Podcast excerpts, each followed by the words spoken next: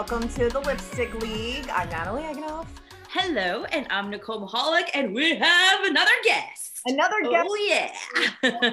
Pop culture come to play with us uh, today is Breland Moore. Uh, Breland covers the Kansas City Chiefs. Uh, originally from Reading, went to Temple, and I was, you know, so Nicole and I are kind of doing this thing now where we're exploring different cities to see what the fan bases are like. And when we were talking about the cities, I was just like, I have the perfect person for Kansas City because like she knows Philly too. It's like Nicole, how many people like know Philly and are everywhere? Yeah, it is. It's really, really, really cool. And of course, they're all badass women who like have a Philly connection and like know the craziness and the passion for Philly, but then have these amazing careers that they've moved to other cities and embrace this other city that they live in.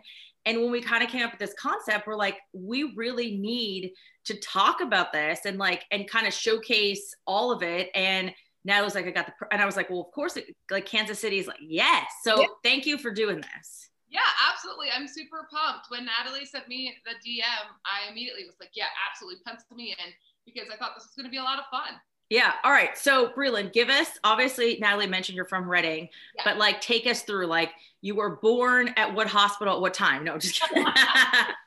Parents' names are. yeah. Yeah. Um, so yeah, I was born in Reading, um, and I went to Muhlenberg High School. So a lot of people, there's like four famous people from Reading. Um, Yeah. Well, now Chad Henne, after he saved the the divisional game for the Chiefs, man, yes. surpassing Taylor Swift on this Reading, Pennsylvania famous chart, at least here in Kansas City. Yeah. Um, that's like that's everybody's question is did you guys go to the same high school? I'm like, Chad is approximately eight year eight you know, seven or eight years older than me, number one. Number two, he went to a rival high school, so not the same. So I always Yeah. I have to say I went to Muhlenberg High School. Um, and then obviously, as you guys kind of mentioned, I went to Temple University for broadcast journalism. After I left Temple, oh, by the way, I was Hooter the Owl, which You were? No way. Wow. Wait, how, for how long? um three years of my career. So the first year I was there uh, as a freshman, um, I tried on the suit. I was kind of helping, but I wasn't officially the owl. What's up? What year did you graduate? 2014. Oh, okay. So you were, yeah, you were quite a few years younger than me. I was gonna say when I was there was like I, I remember being some redheaded guy. I'm like, so you probably got it like. According to the uh, the athletic department, at least the staff that was there, okay. um, I was the first woman to do it. wow. At least in their in their modern knowledge and, and ability to think back that far. So um, as far as the staff that's there is concerned, I was the first woman that they had ever seen. There, I'm sure there was others, maybe I don't know. Um, That's awesome. so that was that was really fun. Um, we Breaking glass ceilings in the mascot world. odd place to start, but sure. Yeah. Um, and then uh, after I graduated Temple, I took a job at Service Electric in the Lehigh Valley. So I covered a lot of like Lehigh Lafayette, things like that. yeah. Um, and then I spent two years there, went to Rochester, New York, and that was my first experience with the NFL because I covered the Buffalo Bills. And then um, 2019 in September, I took the job here. So I spent the first two games of the season with Buffalo, um, and then made the quick transition to Kansas City, and came at a really good time because they won the Super Bowl. So Yeah. So what was actually what's actually your um where are you right now? What's the call letters of the the station? So I am at KCTV in Kansas City. Um, it's a CBS affiliate here. The CBS affiliate. Yeah. Okay, cool. Yep. So we have a lot of the games on our air, which is really, really rad. Um, and yeah, it's just it's been a lot of fun. I knew it was going to be a crazy experience to come here because I had a sneaking suspicion that there was going to be a Super Bowl run at some point. Yeah. I didn't think it was going to be six months into my tenure here. Um, and now I'm obviously in the midst of another one. So it's it's completely mind blowing. But it's even more mind blowing the fact that the team I just left is now here in town and they're competing in the AFC Championship. Like, Right. how incredible is that? That wait, that is so insane. I I like wasn't even thinking about that. So what um so the transition from like Buffalo to Kansas City, what was that like? Like well, first of all, let's like like let's go back a second. What are what are the fan bases like? I guess in both cities. So like you've experienced. I mean Buffalo. I mean you were in Buffalo. And, like Yeah.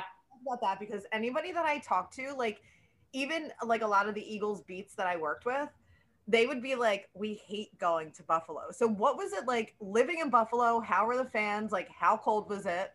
I actually like Buffalo. I think Bills, Okay. I think Bills fans are incredible because they have they're so multi-dimensional, right? You see them smashing through tables and throwing inappropriate items on the field at Tom Brady and all of this insanity. And then they also have this crazy awesome side of them where they just like chuck thousands of dollars at people's charities and just help people and they really embrace that city of good neighbors nickname um, so I, I personally love Bills fans. I respect their passion. I even more so respect the fact that they had not made playoffs in 18 years. There were kids in that, yeah, there were kids in that parking Yeah. lot that could vote and had never seen the Bills play in a playoff game, and yet they still showed up and packed that place season in, season out. So like, I have so much respect for Bills fans, but it was freezing cold. I invested in a really great jacket.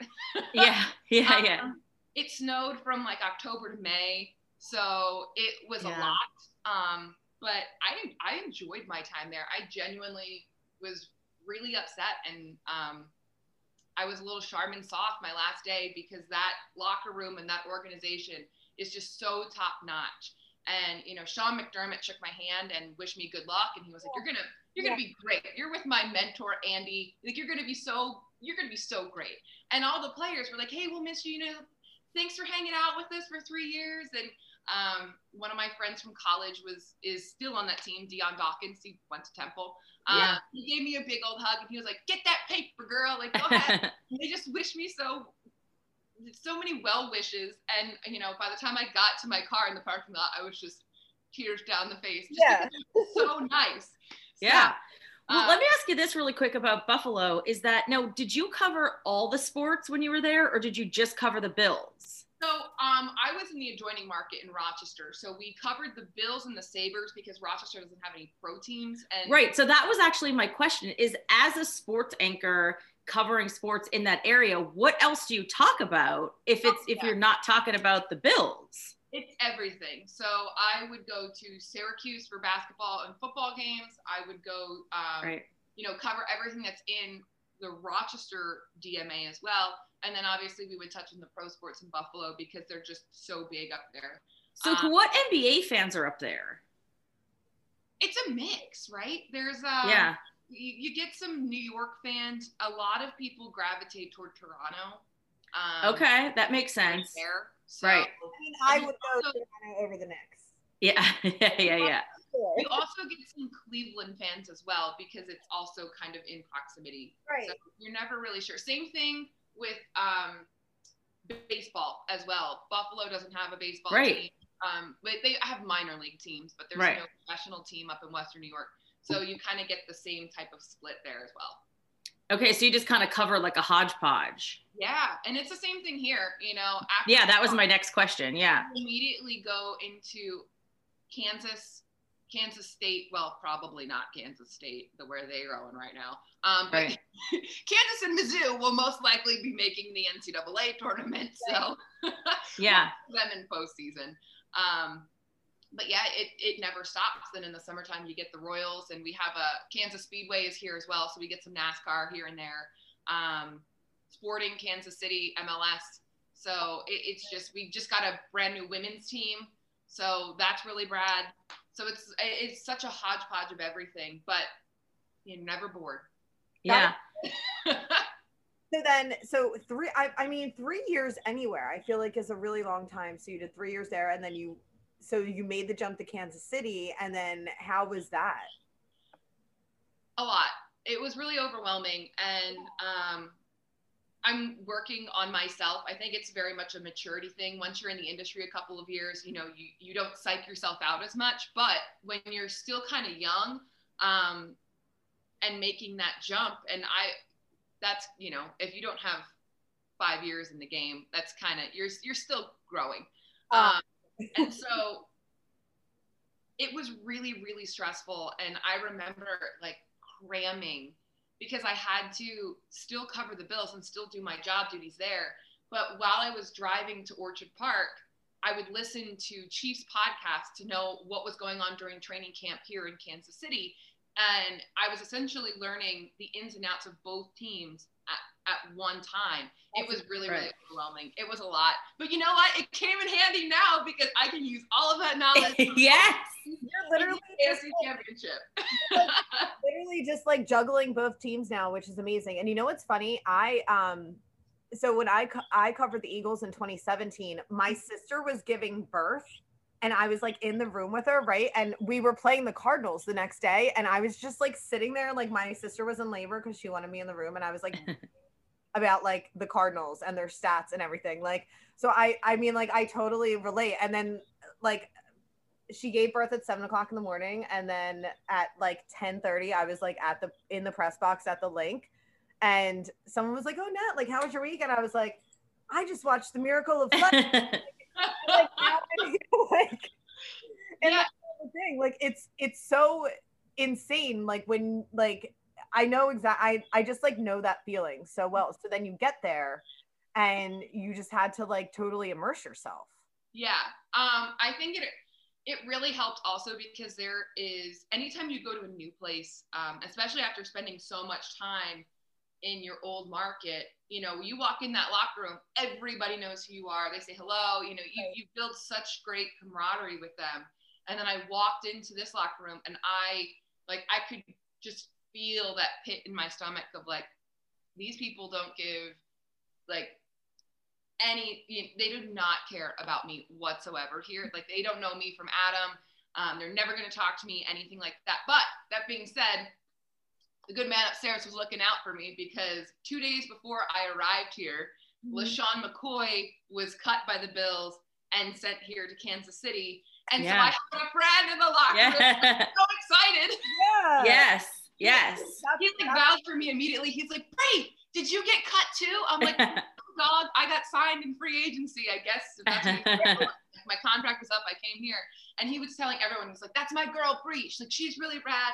We, she does great work you know, she used to cover the bills and now she's here. And he like was my little advocate, my little agent throughout the locker room. So um, that really helped a lot kind of get me a little more settled here um, and be able to to do my job effectively because that takes a while just to build their trust and absolutely to get them to talk to you. That Let's weeks. take it back for a second. Growing up, were you since you're from Reading, were you a fan of Philly sports teams? Like, oh. how, how did your love of sports come into play? So, my grandfather didn't, he now has a grandson, but there's an age gap between my mom and my aunt. Okay. And so I was the only, like, I have a brother, but he really wasn't interested in hanging out with my grandpa the way that I was. Right. So I was, I was his like road dog. He would take me to every place. Um, yeah. Baseball really wasn't my thing. I couldn't get into baseball. Um, I feel like that's kind of hard for a kid to like sit at a live baseball game and you know when there's cotton candy and everything else going on. But he took me to a minor league hockey game. The oh. Reading Royals were in they it was their inaugural season. He had season tickets and he was like, "Mom, my friend Paul can't make it. Why don't you come along?" Paul never went to another game for the rest of forever. You were like, I loved it immediately. I thought it was so great. I was like, look at him. I, I little barbarian. I'm like, they're fighting uh-huh. and everything else. Like, tell me everything. I need to know everything about these guys. And um, yeah, we ended up going to. We would go down to the Spectrum and watch um, the Phantoms. We would go to Hershey. We would go to Scranton. We would go, obviously, you know, Hershey had Wells Fargo, which sorry, great minor team, minor leagues. Like, yeah, I yeah. Love, I love minor league hockey. I think that it's really fun and it's, it's affordable. You know. Yeah. Um, we occasionally went to what was then called the Wachovia Center and yeah. watched the Flyers, but it, I was really into minor league hockey, and so was my grandfather because he was like, if she's entertained by this and it's half the price, absolutely, I'll take you wherever you want to go, kid. Right. So, um, that was really it, and I always was really good at English. I was always really good at just talking to people and and um, getting to know them and wanting to know stories and stuff like that. So I just kind of thought one day, and I'm like, you know what? I want to do this for the rest of my life. I didn't realize that, you know, find a job you love and you'll never work a day in your life is a load of bull because you work harder because you're passionate about it. Yes. Um, yeah. But I, I wouldn't change it. And, you know, it, was it a little risky? Yeah. I went into life with absolutely zero backup plan. Like, same. Same. Nothing. I had, Same. I minored in art history. Like, there was literally no safety net for me whatsoever. So, Yeah. um, I had to do it. And I don't know, there was just no other path. And here we Is are. your is your grandfather still alive? Like, Oh, yeah. he's oh, awesome. He calls me um, and he asks me questions about. He's a you know my family switches loyalties every couple of years, and Oh, that's funny. because um, you know the Eagles play in the NFC, so it's like I covered AFC teams, so it's there. There's no issue. Right. So um, they'll watch they'll watch the Bills or whatever for three years, and then they watch you know the Chiefs now, and so he'll call me and ask me about Patrick Mahomes and you know what happened to the kid, what what's going on. So um, and then he'll still talk talk hockey with me every once in a while because I'm the only one that watches it really in the family. So, um, but yeah, I I grew up traditionally a Philadelphia sports fan. I will say, I was a terrible person in my youth, and I might I might have re- really loved Sidney Crosby and the Penguins. you did? That's, Yeah. that's okay. Yeah, Yeah. I still understand why? I still honestly really love Sidney Crosby. When I went to Halifax, I went to the um, their Sport Hall of Fame and they have like the whole Sidney Crosby exhibit. And I went just because I, I mean he's just fascinating to watch play. yeah. He's gotten a little too many concussions now. Yeah. But when he first started out, man, that was so much fun to watch. I mean, that was amazing. And it's so funny. Like, I like love, you know, I like love to hate him, right? Like, yeah, they- yeah, They can't stand, well, Giroux. So, Nicole, Giroux, Claude Giroux was supposed to be like the Sidney Crosby of Philadelphia. So, when the Penguins signed Crosby, he was like this young hockey prodigy. Yeah. um i mean like mario or um yeah mario lemieux like basically like raised him yeah. Like he like moved sidney crosby in with him and like raised him to be this incredible hockey player Like, Wow. And they haven't done a movie on this yet? not yet but Yeah. idea and um so he was like taking over the nhl he was the first star i feel like that the nhl had really had don't you agree like in in I mean- our in our era yeah because Yes. there was this kind of lapse between like the the Mark the Wayne Gretzky's, Yeah. and then there was nothing. I mean, Yeah. there, there were pe- there were standouts, of course, but nobody of that caliber until Sidney Crosby came around. Yeah, so then like the Flyers, I think were trying to like imitate, you know, they wanted to have this like really young captain. It was just the way that like the NHL was trending at the time. And so that's how Claude, I mean, in my opinion, looking back, I'm like, they kind of put the C on Giroux back then, hoping that he would kind of turn into like the stud or just trying to like mirror that. I mean, he never, he been- never did which is kind of like the whole the whole concept of this whole series is i really believe that philly ruins athletes that we get them here and we think that they're going to be a superstar we think we carson wentz was supposed to be patrick mahomes right we don't know what's really going on with Ben. I mean, obviously Joel Embiid is killing it right now, but who knows? But Ben Simmons, he was supposed to be the next LeBron, and now he and Carson Wentz are. "Ew." I mean, basically, it's like they're going to be working at Walmart next year, you know.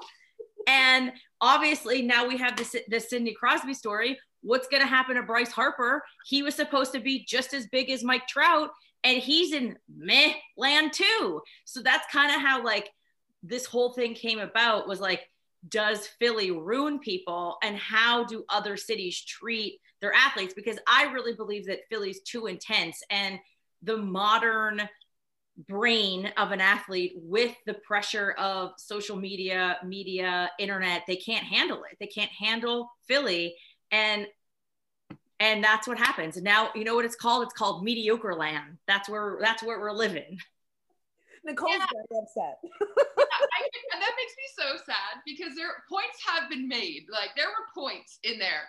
I think especially when it comes to like the Crosby Giroux debate, in my opinion, and th- this is gonna get me some hate, so please don't at me. Um, Giroux wasn't good enough to be pegged as Philly Sidney Crosby. And that's no knock on Giroux. I think he's a phenomenal hockey player. Yeah.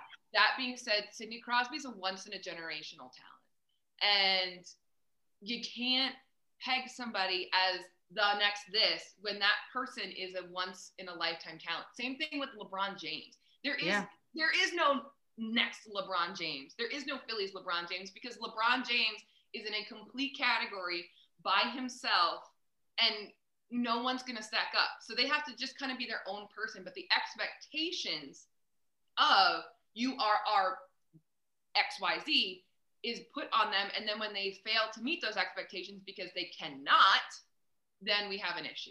Right. Um, And you know what's funny is I we I said that before. I said sometimes I feel it's the way that like the teams market the players, right? Yeah, you market them as their own entity, and and stop trying to make them things that other markets have because it, it, that's just not that's not who they are. That's exactly. Um, and I think that was a really awesome way that Buffalo handled Josh Allen Mhm. because Yeah. keep in mind the pick that got Patrick Mahomes to Kansas City was from Buffalo. But they read recognized, and Sean McDermott is a genius. I think, uh, you know, in my opinion, he deserves Coach of the Year this year, um, just because he took that team from not making playoffs in 18 years, 17 seasons, to an AFC championship in three years. Yeah. Um, shout out Sean McDermott, Philly boy. Um, Yeah. but It's amazing. yeah, he has done some amazing things. But the the my favorite is that they marketed Josh Allen as the franchise, but they never tagged him as like the next Patrick Mahomes or the next you know this or that. He was just his own thing, and just let him develop as he does. And I think Right. the development of Josh Allen was a little mishandled his rookie season, a lot mishandled. I think that's one of the most egregiously bad things that that organization has done in the past three years. But he is who he is now, and they never try to compare him whatsoever um, to to anyone else. And I think that that really helped his case because he's not trying to be Patrick Mahomes. He's he's Josh. Right. So that that's the that's a perfect segue because let's talk about Buffalo. Let's talk about Kansas City. We could talk about Buffalo first, but how does the media and the fans treat the athletes? Do they are they hard on them? Do they do they build them up? Is it is it because in Philly it's negative. It's always negative. It's very rare that it's positive. I mean, even after Carson Wentz got hurt, it was like even for like weeks, even before, even bef- as we were going to the Super Bowl, people were like, there's no way that Nick Foles is going to pull this out, right? And then obviously when it was over, it was all celebrated. But Philly in general is very angry and negative. That's how they treat the athletes. So what is it like in? Let's talk about Buffalo first, and then you can talk about Kansas City. What what is the vibe? How is the intensity? And I think that you kind of let it in a little bit when you were talking about Josh Allen that they didn't put any expectations on him. They kind of let him flourish, and now here we are. Yeah, I think um, it Buffalo is a tale of two halves for me because there is pre Sean McDermott, which I was there for, and post Sean McDermott, and Yeah. the differences are massive. And I think the best thing that that helped Sean McDermott escape those criticisms is the fact that they broke the drought, his very first year as a head coach.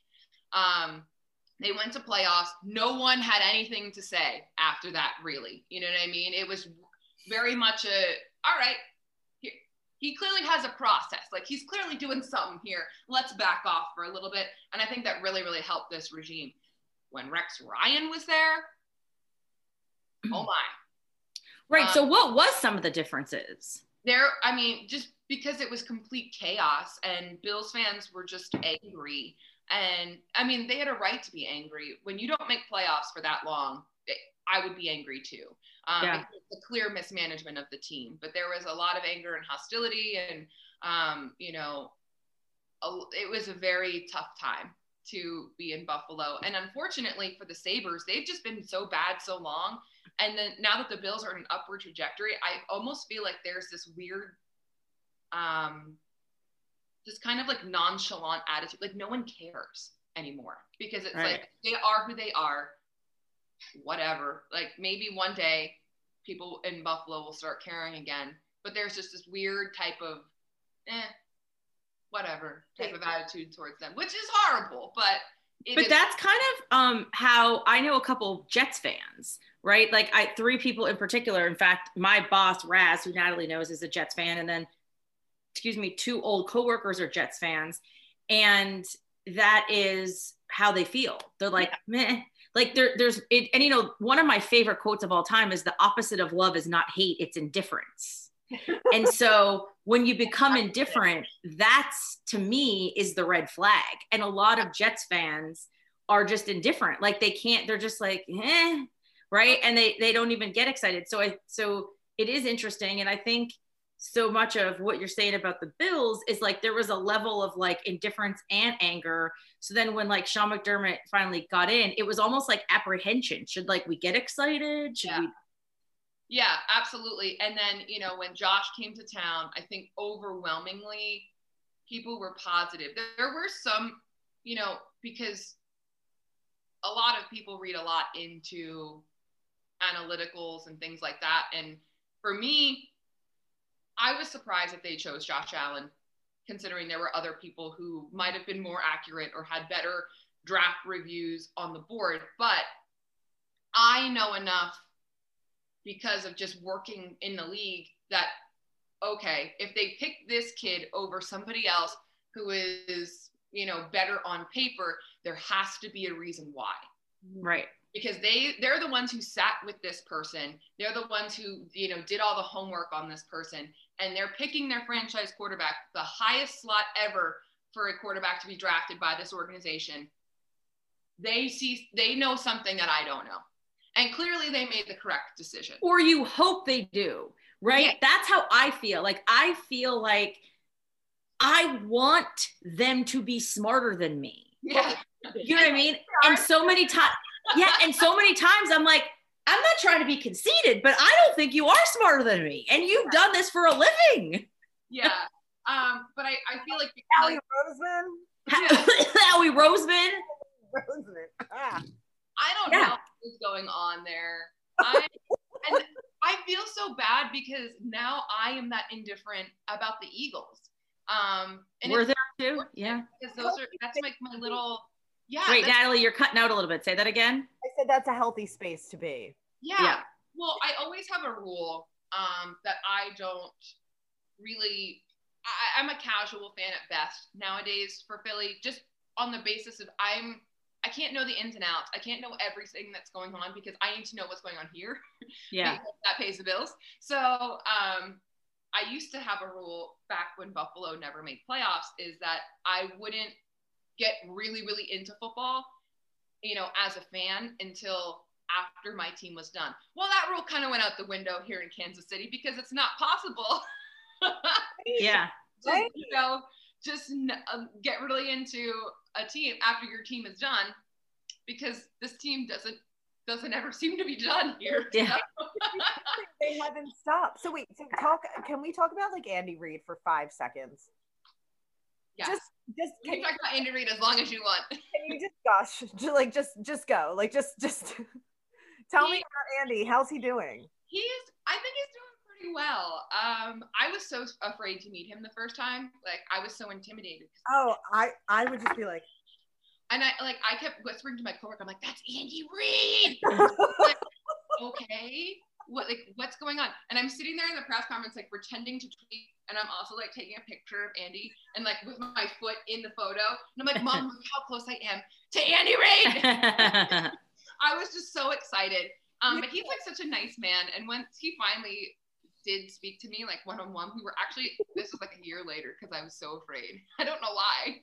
Um, but I saw him at the combine and I always shoot my own stuff. You know, that's just the life of a sports journalist. You know how to shoot, you know how to edit, you know how to do everything. So yeah. I'm there with my camera, just walking around doing stuff. And Andy comes up and he's like, oh, every time I see you, got that big old camera. You're just, you're working just so hard. You just always work hard. Look at you. And I'm like, oh my God, Andy Reid says I work hard. Were you like, Dad? Thanks, Dad. like, because when and like when normal people say you work hard, it's like whatever. When Andy knows that you're a grinder and a hard worker, it's like yeah. I would have just like laid down. Yeah, status symbol. So And, And be like, I know this isn't this isn't professional, but can I have a hug? I love you so much. Thank you. Um, no, he is the absolute best. Um, and I'm so I'm so glad. That was one of the main reasons why I took this job. I mean, other than like the fact that the Chiefs were really, really good, it was just so cool to be able to cover a my one of my favorite childhood coaches. Like, who gets to do that? Who gets Yeah. to even say something like that? So um, it's been an amazing ride, and and everybody here just loves Andy, and because he's just so likable. I don't know. Mhm. I love him. He makes me smile. Well, that's actually a really good a, a good question about Andy. Is that do you feel that Kansas City embraced him with open arms? Because you know when he got there, it they weren't the franchise that they are now. Do you know what I mean? Um, or do you feel that like do you think they always welcomed him? Was it was it a part of their like oh he's because I feel like in other cities there's a sense of hope. Where like Philly never has a sense of hope. It's always a sense of doom. Um and so that's that's kind of what i'm what what did they think of andy? I mean i know you weren't there when he got here but you spent enough time around other people. What did you think of what what, what is the vibe of that Oh yeah, I think everyone was pretty excited um, about him coming here and just what he was able to do. I I mean, he almost immediately turned this organization around, and Right. they have made playoffs. I believe every year except for one or maybe two that he's been here. So I mean, just the immediate turnaround was incredible, and the fact that he was doing it with pieces that uh, you don't see today, like Alex Smith and and those types of guys, but he was still making playoffs and, and still kind of on the trajectory of being serviceable. And then, of course, once he added these pieces, they are who they are right now. So um, everybody just loves him. And I think it's just the coolest thing is that I grew up with this person in my home, you know what I mean? Like watching him every Sunday in my home. And then I come here and I see the exact same thing happening. It's like everybody, just everybody loves Andy. Um, what's the really what's the relationship like with him and brett veach who by the way is from where i grew up. So i grew up near the poconos and brett veach is from mount carmel and that was like a big rival. I went to marian catholic go colts. Um, but like really you know obviously brett will listen to this podcast but um, shout out to him because my high school was a little bit like friday night lights. Okay. and um, our football coach stan DeCosti, stan DeCosti who has had been there when I was in high school, retired, and then the football program kind of started to go to shambles, and he went out, came out of retirement to bring back the program, and because Brett played football at Mount Carmel when when Coach DeCosti was coach at Marian, he did like this whole Zoom last year for Oh. the kids of, and I mean, I went to a Catholic high school in the middle of, like not far from the Lehigh, in between the Lehigh Valley and Reading. Um, so I just thought that was mad cool. And obviously what he's done, but they say the relationship with him and Andy is good. So from your point of view, um, talk a little bit about him and, and their dynamic. Um, number one, Brett Veach is a genius. Um, I the he's a wizard. Like some of the things that he's able to pull with the cap space that they have is just. I had I was and I love Chris Jones as a person, so that like really hurt my heart all summer that they weren't getting a deal done with him, and I was like, there's no way they're gonna be able to keep both Patrick and Chris Jones for like the money that Chris wants. Right. no way and that's going to hurt my soul because chris jones is one of my favorites um, in the locker room. He just cracks me up. So um, i was really really upset about that. And then when the patrick deal came through and it was literally half a billion dollars i'm like there oh there's no way Yeah. RIP. And then all of a sudden, here comes Brett Veach just waving his wizard wand, and boom, Chris Jones is re-signed. He keeps everybody. And I'm like, what? What is this man doing? Um, Yeah.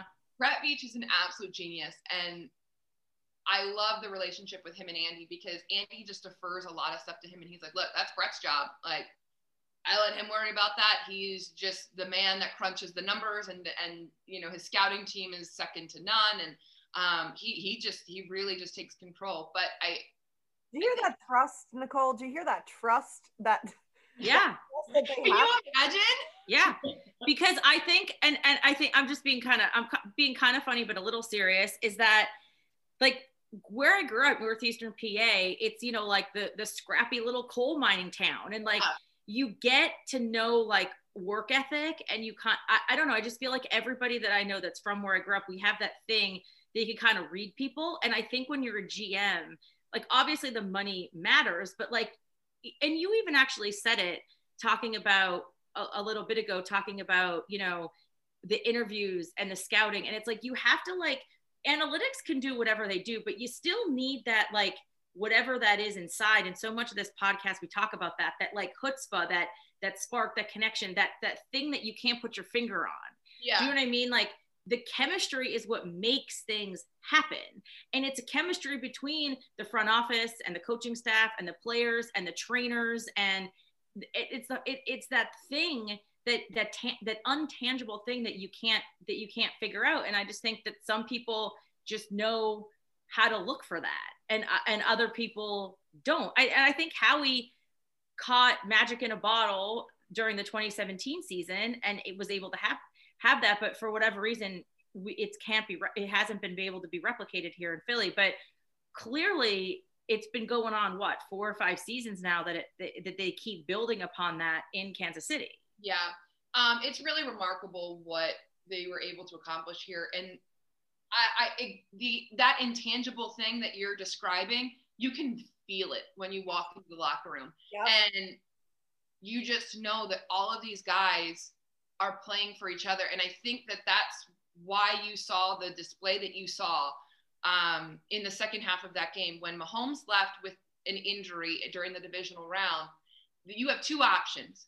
Either you completely fall apart because you Mhm. have no idea how to handle a game without your keystone person, or you rally and you do the best that you possibly can. And every single player, you know, I talked to them yesterday, and um, Eric Fisher, he's an offensive lineman, and he was like, "Look, we needed, we knew in our heart that, of course, we want to get up every game, and we want to make sure that Patrick feels okay. But Pat is Pat. He's used to being back there.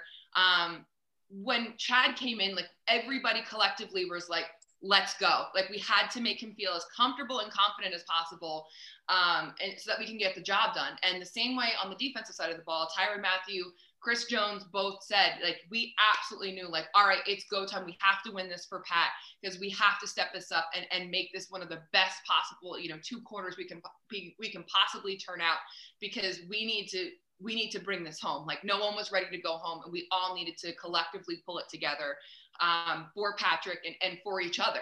And I think this is such a beautiful thing, and you can. It is a tangible thing that you can feel when you walk into that locker room. And to be quite honest, when I first got to Buffalo, that was not existent. When I left Buffalo, it was the exact same type of um, It's an energy. It's Yeah. energy yeah where everyone's in it there's no ego everyone's in it for each other and they want to collectively win as a team um, and that was just something i knew leaving that facility in buffalo that i was like there's something special here and i feel really bad walking away from it even though i know that i'm going to a situation that also probably has this going on there's something special and sure enough they're you know they're killing it Yeah. so It's- um, yeah It's it, funny. I sw- I swear, and I told. Remember when we talked about that Super Bowl season? We did an episode where we talked about when the Eagles won the Super Bowl, and I Yeah. episode because again, that was the year I covered the team. Like, luckily, and I remember like you walk in, and it's just like it's this vibe that that you that you feel like it. You almost feel like you're floating with them, right?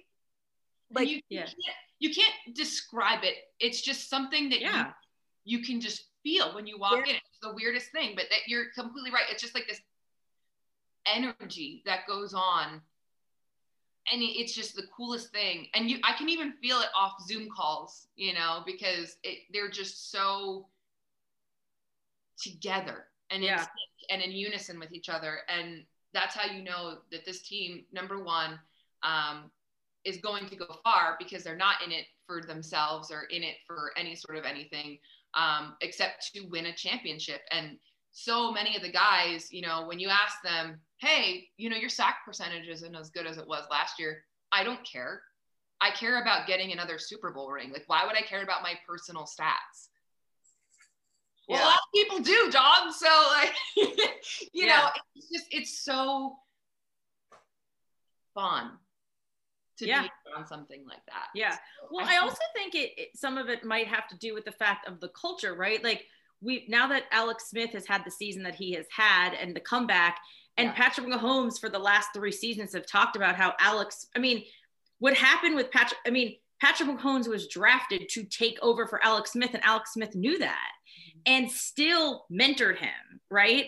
Where it, there wasn't a quarterback controversy. It was this is what was happening, and Alex Smith knew it, and and he did what he needed to do, right? And that's not what happened in Philly. You know yeah. what I mean? Like that's not what happened at all in Philly. And so I think that that's it. It does say something about the caliber of people that you have around and and sometimes and i've said this a lot and natalie talked about it too like you are dealing with majority of men who are under the age of like 28 they're very young they're very immature they're used to being superstars so you need the people above them in those leadership roles to be able to help mold the culture and i feel like kansas city has done a very good job of that even before like when they first drafted Patrick Mahomes, you know, when Patrick Mahomes was just Alex Smith's backup, they set a standard for the culture. And I think that that's something that um, is lacking in, in Philly. Well, and you know what's funny, just to piggyback off of that, when now, like with the whole way, the whole way that this um, Doug Pederson Carson Wentz drama is, yeah. My, like another thought that I had was if the head coach is in competition with the quarterback, like what does that say about the state of your franchise? Like, right. Because now, like the way that the narrative is going and the way that the story's shaping up to be is um, that, you know, Carson is the reason why Doug left. And it's like their relationship was that bad that, like, it was a me or him situation. Like, yeah. It means that they were competing with each other. The, like, for something. And it goes back to my theory that Doug Pederson doesn't like starting quarterbacks because he's backup for his entire life. Like, life.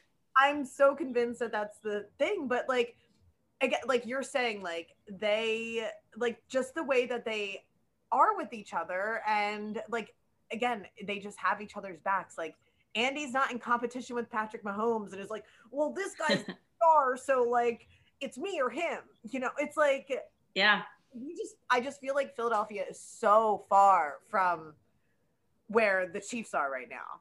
Yeah, know? yeah. Like even and this is more like an outsider looking in, obviously, because right. and at best, since I have other like yeah obligations. I, I would not have the headspace for yeah. When I yeah yeah, I feel like I need like a little like thing to just like yeah. drain and like drain it and then um you know restart. Um, but when I saw that they drafted Jalen Hurts, immediately I was like, why would you do something like that? Um, yeah. it immediately creates a, a discourse right there. Yeah. And you're creating a quarterback controversy, especially when someone who has been hurt, who is continuously coming back from injury, you are putting him on a burner that's on high heat right now because you just drafted a young kid who's hungry and that's that's the difference um, that would never happen in kansas city they're never going to draft a quarterback even if patrick mahomes is you know has an off year or whatever they're never going to draft a quarterback because it automatically creates this quarterback controversy that you don't want and then it also i mean again outsider looking in if i was carson wentz and i watched that draft I, it would psych me out too. Like, of course it would. To know that now you have a pressure um, and that your your organization might not believe in you or whatever the case be. They, they drafted that quarterback with a high enough pick like that for a reason. And the reason is most likely they don't trust me to be able to do the job. So yeah, what gives, you know? Um, it gets into his head, you know, it gets into other people's head and then create this narrative. And it just, and immediately when I saw that, I was a confused. B, I was like, this is bad news bears. Not, this is not going to be good. But this kind of goes back to like the the whole point of this conversation is that I feel like sometimes in other cities, if that would have happened, people would have rallied around Carson and they would have been like, you like, we got it, we got it. But here it was the opposite. It's like, well, this means he's gonna suck. And it was almost like it was painful. What they predicted happened. Yeah. Do you know what I mean? So and and it goes back to like, right, there's there's some people who are grace under pressure and there's some people who crack under pressure. And it just and that goes back to to knowing the players, right? It goes back to that process of what makes you click. Obviously, Nick Foles in a regular situation sucks. In a high pressure situation, he flourishes, right? He is grace under pressure, but a regular game, terrible. But then you have somebody like Nelson aguilar who in a regular situation, he killed it in the Raiders, but in a high pressure situation, he cracked. He couldn't take it, right? Aaron Rodgers, right? They draft Jordan Love, and he's like, fuck you, dude. You're never even gonna dress Aaron Love. Yeah, I mean, um, you know, Love. So all of a sudden he, you know, Jordan Love, and so now he's playing the bet. So it you have to know who you're dealing with, and they they knew that this is has been fucking with Carson's head since his injury. Nick Foles won everything, and they didn't care, and that's the problem. And I think I think there was already, you know, for me, there was already this narrative of Carson's constantly hurt. Like he hasn't really done anything since his rookie season. Like, what are we getting here? And right. then they literally sabotaged that by drafting another quarterback and created even more issue than there needed to be. But, you know, I'm hoping that they hire well and, you know, hopefully somebody can get in there and and really help. Who that is, I don't know. I personally, yeah, um, beats us, beats I, us. I personally have someone in mind that apparently the National Football League is not interested in hiring. Who? Um, oh, Eric Bieniemy. Okay. I'm obsessed with that man. I okay. think he is. Just listening to him talk, I feel like I'm in church, right? And I just get so inspired, even with my own personal situation. So he was, um, he was talking one time about. Uh, the, the fact that he's gone through cycle after cycle and not been hired and he's like listen i can only control what i do where my boots are um, i can come into this office every day because no matter what i have a job to do i am the offensive coordinator of the kansas city chiefs and i have to be the absolute best that i possibly can be at the job where my boots are on the ground and i come in day in and day out and do the absolute best that i possibly can and if it leads to other opportunities, great. But I need to focus on the task that I do every single day and just be the absolute best I can be. And whatever happens beyond that is out of my control, but at least I can take solace in the fact that I am doing the best job here. And sometimes, you know, when you're not in a good situation, employment wise, or you know, you you get too caught up in looking ahead, that always comes back to me, and I'm like, wow, I have to do the best that I possibly can and control my controllable, and then everything else will hopefully fall into pieces uh, exactly the way that I want them to. So, so it's an interesting part. His story is an interesting part of the conversation because, from a football standpoint, what he has been able to do with Kansas City and the offense, and obviously the players seem to really respect him. But there's two, but there's two other parts of that conversation that I feel may be well, first of all, the fact that, you know, for whatever reason, the NFL has a thing with hiring black head coaches, like that's a reality. Like, obviously, Mike Tomlin, it's like, they are like, yes, but he's like one dude. Do you know what I mean? Like, you can't have one token black guy. Like, you have to have, like, le- representation matters. It's literally Tomlin and Flores. That's it. It's right. Right now. So, so that, but then also his past, like, he got into when he got into some, I think there was some issues with, um, uh, assault when he was like younger and he was the player, right? Like when you look at his bio, he did he didn't he had a little bit of a rough pass when he was in his early 20s. And I feel like the NFL, right? Everybody has, but part of me feels like the NFL is like, do we want him to be the the face? Right. I don't think that would matter for a white coach, though. I mean, I really don't. Yeah, I was literally going to say Urban Meyer covered up assault. Yeah literally the reason why he lost his job and he just was hired as a head coach. So yes. I, I think that argument is complete crap. Um, and look at all of the issues that NFL players go on now. Like Ben Roethlisberger was the face of the league for a really long time. Yeah, but he's white. I know what Ben Roethlisberger is about. Yeah. So like, I I absolutely think, in my opinion, um, race has a, a lot to do with it, if not Right. everything. Um, there is no reason and and people will make and that, that it's so frustrating because you get those stupid like billion number twitter people and they're like well what if he doesn't interview well? I'm like i talk to eric bieniemy every week dog. There's no way this man is not interviewing well. If he can like Right. touch me into my soul in a press conference like imagine what he's doing in an interview setting. There's no way that man's not interviewing well. Um, there is no way that the he doesn't call his own plays that that's coming into it okay well if you're saying that andy reid always calls his own plays how did matt nagy get a job how did dougie get a job like right. if the offensive coordinator never calls plays how come all these white people are getting jobs how come mike kafka the quarterback coach is getting looks from kansas city but apparently eb's not going to get hired again Yeah. why do we continue to push this Kafka narrative? Why? Because he developed Patrick Mahomes? No, he didn't. Andy Reid did. You're going to give Andy Reid credit for that. Why is why is Kafka's name coming up? And I think the the most egregious portion of it was the fact that the Texans, a team that is notorious for racism, Yeah. um, I'm sorry, when you get on a national platform in 2017, and I know that it's not, uh, you know, Old Head has now passed on. That being said, it is still the McNair family that owns them.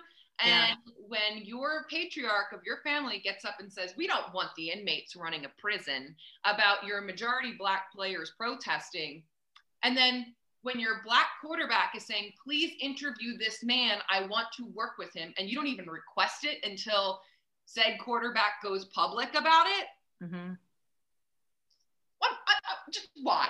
Hmm. Yeah. Let me Yeah. think of all the reasons, you know? So it's just, it's just very difficult to see, especially, you know, and, and people just continuously make excuses for it. And it's like the National Football League literally incentivized the Rooney rule this year because they realized it was such a bad problem. Yeah. And we're still having this argument about, well, maybe it's because it doesn't call plays, or maybe it's because we know what it is at this point. We, we are very aware. The NFL is aware because the NFL literally changed the Rooney rule again. So it's just really disappointing. And um, for me, it's really frustrating to see the NFL paint end zones and you know do all this symbolic stuff and and talk about making things more equitable but when they have an actual opportunity to change those things they just refuse and it's really it's really upsetting Well, I mean, Yeah. you know what's funny about that is like, I feel like anybody who sees that, like, you just understand it like so well, right? And then it's anybody who is in denial about it. They're, they're the people who keep making the excuses. And Mike Missanelli said to me um, this week, we were just talking about the state of the world and whatever. This was off the air. And he said the reason racism can continue is because um, the beliefs are harbored in denial. yeah It's like you have to get past that denial before you Yeah. even get to like where this where this is coming from. And it kind of like it's so true, but it kind of like hurt my soul because when you think of some like an organization like the NFL is like like you're saying, it's so frustrating because the rest of the world who is aware of, you know, how racism functions is seeing, yeah, you're painting the, like you're saying, like you're painting the end zones and stuff, but like you're not actually doing anything to fix the problem. And like anybody who knows, knows. And like you're just so, it's so, ugh, like frustrating. And like you're so Yeah. stupid. Like that's how I'm feeling where I'm like, how could you be so dumb? How could you be so dumb? Yeah, it doesn't matter what you say or Yeah. what you post, it's the actions that behind it. And they've done absolutely nothing to actually make act, actions, make actions Yeah. to put a stance, you know, even how they handled the whole Kaepernick thing. Like, not the fact that he's not playing anymore, but just like how shady it all was, where the payoff and and like all of that. You know, it's like the majority of your league is black players. The reason your league is what like I, I, get it. I just I, I did you ever see the the funny video where the lady like strips naked on the corner and she's in Santa Monica and she starts screaming and I'm like that's how I feel. I'm just like ah! I was like I get it. I get how she feels. You know, she's probably on crystal meth, but like I get it. yeah, uh, bef- really, it's really. On, on that note, we should probably. Yeah. I know, but before we let you go, I just want to ask you one more thing. What is the? Has there ever been, you know, in Philly right now, we're dealing with so many leaks, right? Where players, um, players are talking shit about other players, specifically the quarterback. You know, there's leaks from coaches. Have it, it, you were in Buffalo at the worst? Obviously, you came to Kansas City at the best and even personal lives, right? Like they love to talk about the fact that like what's going on with them having kids or like if they're going through a divorce. And I think that that matters. I really do. I do think that that matters. Obviously, becoming a dad really helped Joel Embiid. Becoming a dad made Carson Wentz worse. You know, I really believe it. I want to know is that part of the conversation in Buffalo and Kansas City with the fans, with the media, or is it basically just all about how they play on the field? No, there. I think it's a, a delicate balance of both. Um, I'm not really. It's been a really long time since we've had players like talking about other players. I, that might have happened like maybe the first year I was in Buffalo, but once Sean McDermott came in, that was that was not a thing. Right. Um, in the leaks, just in the organization in general, like no one knew what was happening in Buffalo unless they wanted you to know.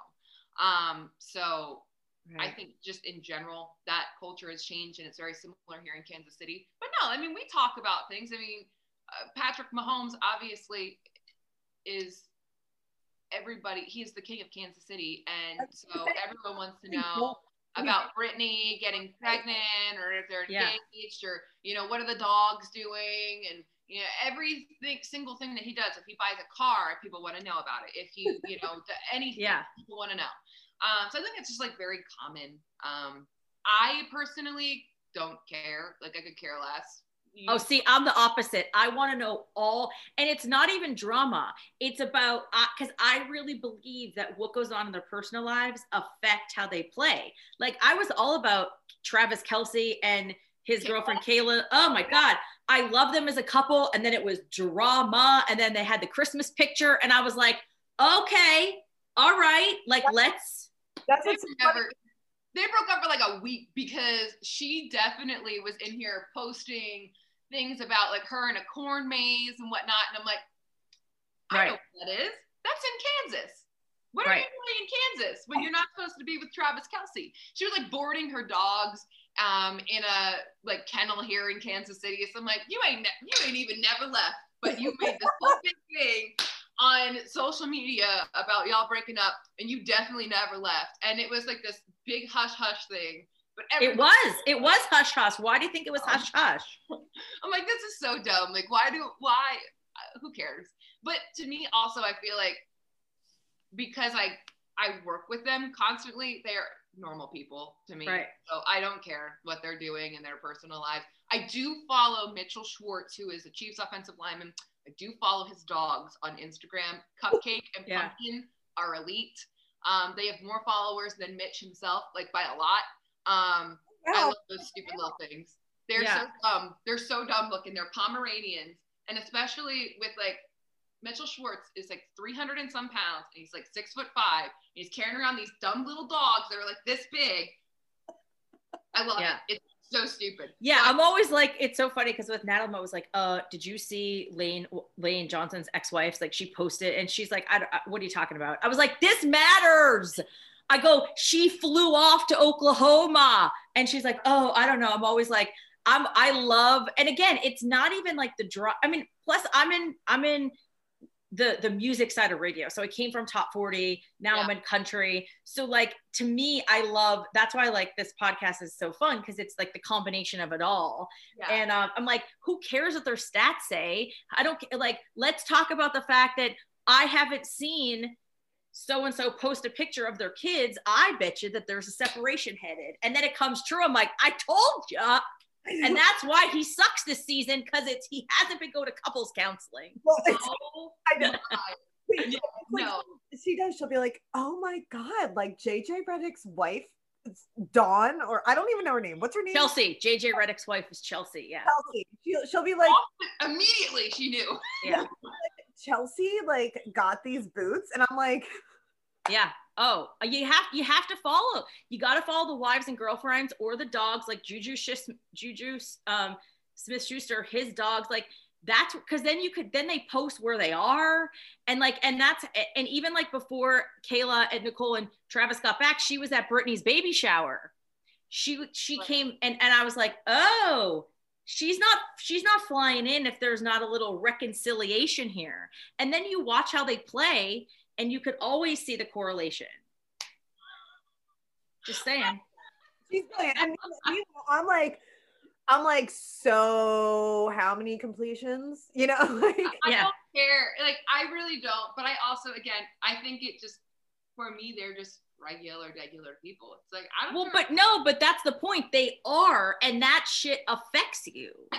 That's my point. Is they are just regular people who happen to have these amazing talents that get paid a lot of money. So like when I always go back to Donovan McNabb, his his wife, he had twins. yeah. and his wife gave they were premature and he was like sucking for a couple games and my mom my mom this is literally how my mom talks she's she's a kindergarten teacher she's like nicole ann he's worried about the babies i'm telling you once they come home and the kids went home and his he turned his game around so it's not that they're not regular people it's that they are regular people and then it's the whole again this is a whole other podcast about men and mental health and the and the, the stress that goes into all of it and yeah so I, you know what? That's, I'm gonna now, uh, just because of you, I'm going to now start looking just a little bit. I'm not Yep.